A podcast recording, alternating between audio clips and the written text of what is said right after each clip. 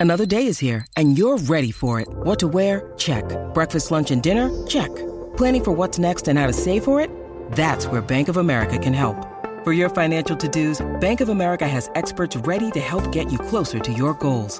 Get started at one of our local financial centers or 24-7 in our mobile banking app. Find a location near you at bankofamerica.com slash talk to us. What would you like the power to do? Mobile banking requires downloading the app and is only available for select devices. Message and data rates may apply. Bank of America and a member FDIC. When you need mealtime inspiration, it's worth shopping Kroger, where you'll find over 30,000 mouthwatering choices that excite your inner foodie. And no matter what tasty choice you make, you'll enjoy our everyday low prices, plus extra ways to save, like digital coupons worth over $600 each week. You can also save up to $1 off per gallon at the pump with fuel points. More savings and more inspiring flavors make shopping Kroger worth it every time. Kroger, fresh for everyone. Fuel restrictions apply. All right, we got our chance to hear from Chris Ballard today at the NFL Scouting Combine.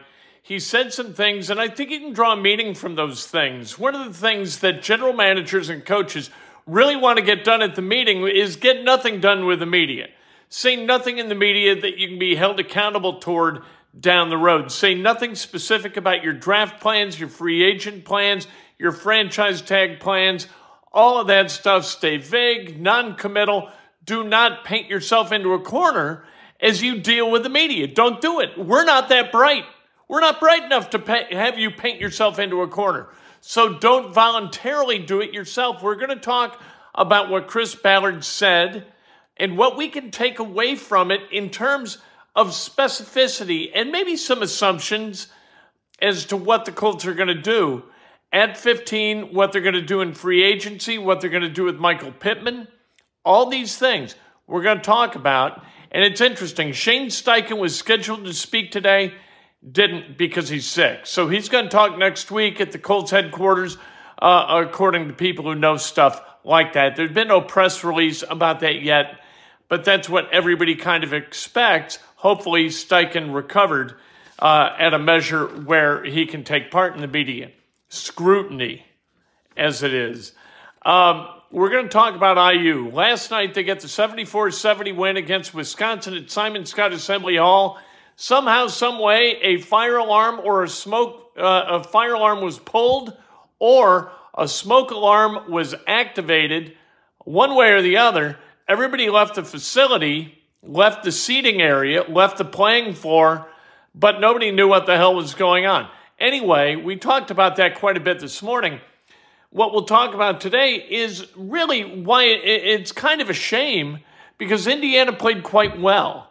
They did some things right. They did some things wrong, but they did some things right. And that's the important thing. We do not argue with winning.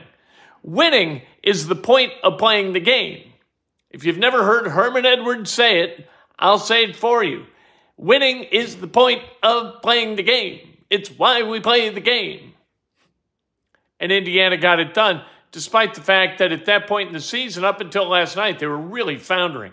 Kel'el Ware played well. The only group who could hold Kel'el Ware under 40 points last night, Indiana's guards, who just refused to give him the ball in this early in the second half. I didn't understand it. What are you doing? They can't defend him. So keep feeding him the ball. It's not hard to figure out what to do on a basketball court offensively. You find something that allows you to score points, and you continue to do it until the defense adjusts, and then you do something else. Never had to do anything else last night. They couldn't stop Ware. Feed him, feed him, feed him. Trey Galloway got it, and he got 12 assists. This is Inside Indiana Sports Now with Kent Sterling for it's February 28th, but we got a bonus day this year. We got the leap year day, which I think should be a day off for everyone. I think all businesses should close. No one should work. Zero people working, and you just have this as a bonus day in your life to go do whatever the hell you want with whoever you want. Why not? Um, I guess somebody's got to work, but why? Nobody's really got to work. A skeleton crew right? Skeleton crew of security people making sure we don't all kill each other or get killed by some nefarious group. Anyway, Uh, this, it's Wednesday, February 28th. The combine really starts in earnest tomorrow as the defensive linemen and the linebackers work out at Lucas Oil Stadium. The combine media stuff will be ongoing in the convention center. I'll be there tomorrow. I'm looking forward to it. It's going to be fun. Uh, we're brought to you by the great people, great people at MyBookie. I told you last night what to bet, didn't I?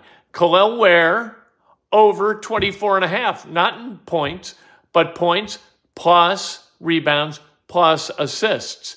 The over under at about even money was 24 and a half. There was no chance that Wisconsin was going to hold him under that. None. And they didn't. I think where, what do you get into the, close to 40, right? Uh, like 27 points, 11 rebounds. I don't know if he had an assist or not, but it was an easy cover because it all happened in the first half. And if you had listened to me, you'd be on your way to great wealth. And use the promo code Kent. That promo code will unlock a 50% sign up bonus. Oh, you win before you even play. How about that? Bet anything, anytime, anywhere, only at MyBookie with promo code Kent. All right, make sure and subscribe. Subscribing's just good business. Be a subscriber. Mm. Unlock the magic. Uh, hit the like button that's a good thing. That's the thumbs up. That means like. It's a polite thing to do. It's a Hoosier hospitality thing to do. We're trying to be hospitable downtown as the combine is ongoing. Everybody's over at St. Elmo's. So if you can't go to St. Elmo's, you can like this video and feel like you're a part of the downtown combine magic. Hit the bell. With threats to our nation waiting around every corner, adaptability is more important than ever. When conditions change without notice, quick strategic thinking is crucial. And with obstacles consistently impending, determination is essential in overcoming them. It's this willingness, decisiveness, and resilience that sets Marines apart. With our fighting spirit, we don't just fight battles, we win them. Marines are the constant our nation counts on to fight the unknown. And through adaptable problem solving, we do just that. Learn more at marines.com. well, sure It's part of the combine magic, isn't it? Hitting the like button.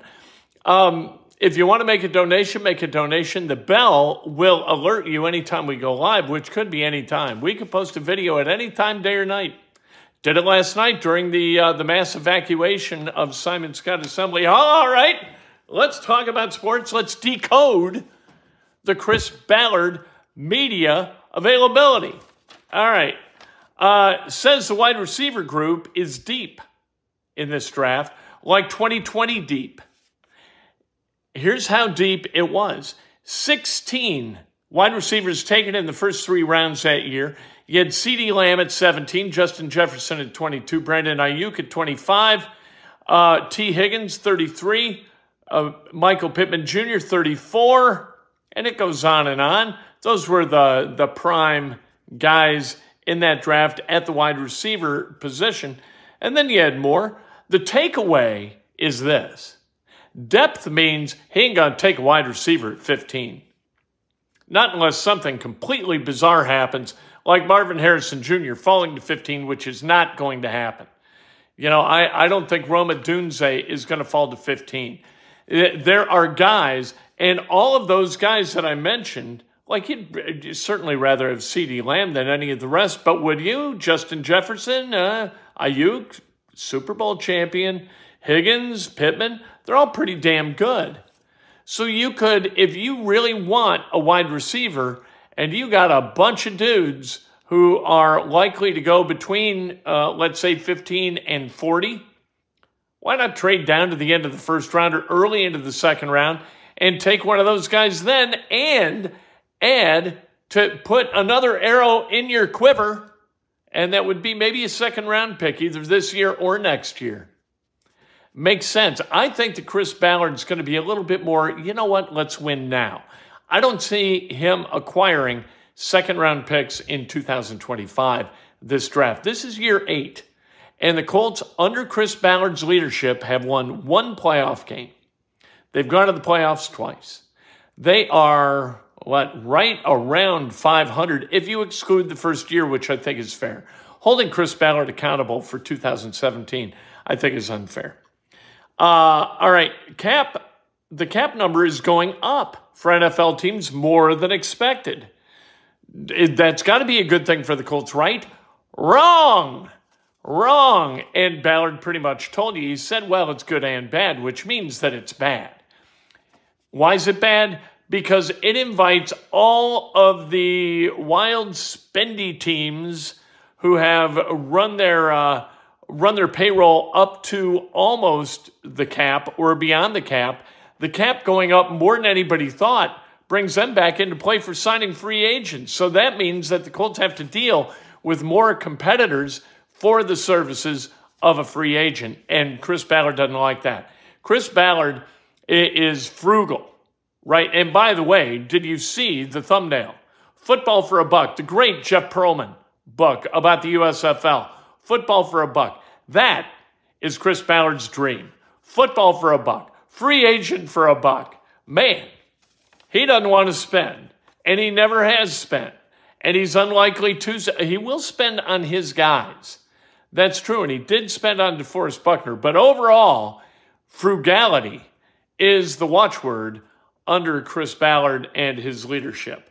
All right, uh, the Andrew Luck lesson is still fresh in Ballard's mind. He remembers, he cited it. He said, hey, you know, we got Anthony Richardson. He is not going to be rushed back. I remember what happened with the last guy. I have learned my lesson. So, Anthony Richardson is not going to be rushed back. That will not happen. And, and maybe he's right on time and on target, ahead of schedule, does Ballard and the Colts no good.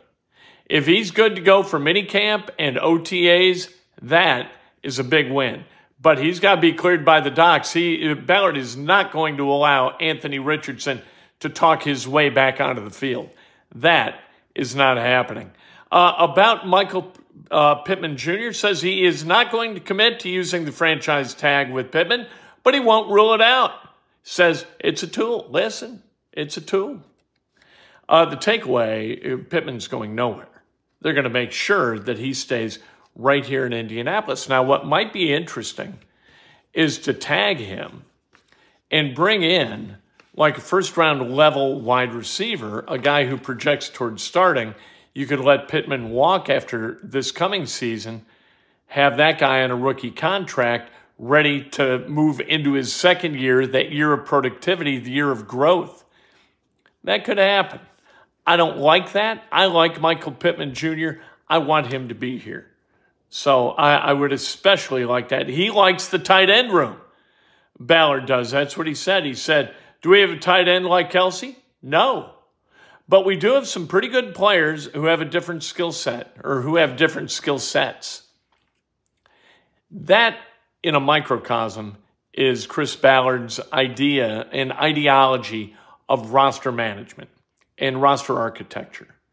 Is that what he does is he aggregates a group and thinks that you can claim quality based upon that aggregate. You got four guys, right? You got Jelani Woods. He talked about Woods not even being worked with by the current staff because he was hurt. Then you've got Mo Alie-Cox. Then you've got Will Mallory, right? Then you've got Granson. All right, you got four guys with different skills. That does not mean they aggregate into one elite level player. That means you got four pretty good players. That's what the Colts do. They they don't have mediocrity. They just don't. They're good. 1 through 53, they're pretty good. Now, there are a few exceptions on the bottom end, and there are a few exceptions on the top. Taylor is an elite level running back. You've got some secondary guys, not elite level, not good level, mediocre. So there are a couple, but most teams have this many elite level players and that many mediocre players. The Colts have this many elite players and this many mediocre players. Chris Ballard does a good job of bringing in the good. Pretty good, pretty good wide receivers, pretty good defensive line, pretty good linebackers. All right, what's pretty good get you? A pretty good result. 9 and 8, 8 and 9, somewhere in there, that's pretty good. You are who you are. You are what your record says you are. And the Colts record says that they got a pretty good roster. You got to go get elite guys. You got to take a shot. You got to move your chips into the middle of the table and say, you know what? I'm here to play with the big boys. I am here to win a Super Bowl. And if we don't have a Kelce, we're going to go get the next Kelce, just like they did with Richardson. I applaud that move. They don't have Mahomes. So you go get somebody who's got unique, really unique upper level traits. I'm all about Richardson, but you got to get somebody at the tight end position who can play out of his mind and be a security blanket for Anthony Richardson while keeping all you got. That's the way it is. Uh, IU last night, very enjoyable. And we need to enjoy it. I was at the game, completely mystified by the stoppage of play. I was not mystified by Kel'el Ware, who went off, had 20 in the first half. He was unstoppable until Indiana decided to stop feeding him the ball. What? Why? Right? Xavier Johnson comes back, plays 15 minutes. Defensively, he was a pest. I liked it. Offensively, five turnovers. That's one every three minutes. That is too many. Can't have it. He also hit a three. That's a good thing. One for two, two from beyond the arc. It's all right. You know, we don't want him shooting a gob of those. But last night he shot, and all people are talking about today. Oh, they're talking about the fire alarm being pulled. And some people are saying that it was pulled purposefully in order to stop the game and stop the Wisconsin run and put Indiana in a position where it was more likely to win. And that's crazy. There is nobody who would do such a thing. That's completely nuts. Now, what isn't nuts and what needs to be discussed, and hopefully it was discussed in a meeting today at Indiana University inside Assembly Hall. Hopefully they got everybody together and said, okay, people, that wasn't good. So we need to make sure that we got shit buttoned down the next time this happens. And if there is, God forbid, any kind of emergency, we have got to be communicative and we have got to be demonstrative in getting people from their seats out the building, or we're going to have liability issues that could bankrupt the university. You have got to have plans. When I worked at WIBC, every single year, we'd sit down at the Indianapolis Motor Speedway and talk about worst case scenarios, weather wise, all kinds of worst case scenarios. I don't even need to go over them.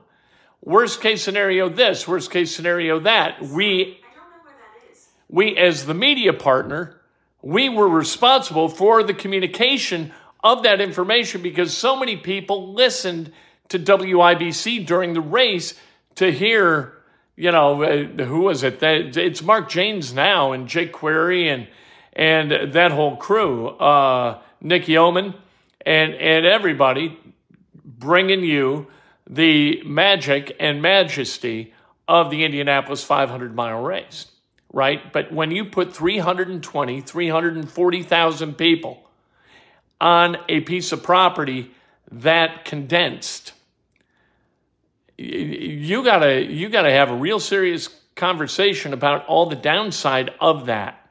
And the track absolutely great about it every single year. Okay here's what might happen. Weather. Here's what could happen. What can we do? Again and again and again having that conversation and making sure that all the i's were dotted and the t's were crossed. And last night i hate to say it but it felt like at indiana university the I's were not dotted and the T's were not crossed, and they must be. I's were dotted and T's were crossed. At least, you know what? The apostrophe was even there between Kel and L in Kel'el Ware. Because he balled out last night, and he needs to do that three more times in the regular season, then go to the Twin Cities and maybe do it four more times in the Big Ten tournament. How would that be? How's that for an Optimism Wednesday wrap up? Please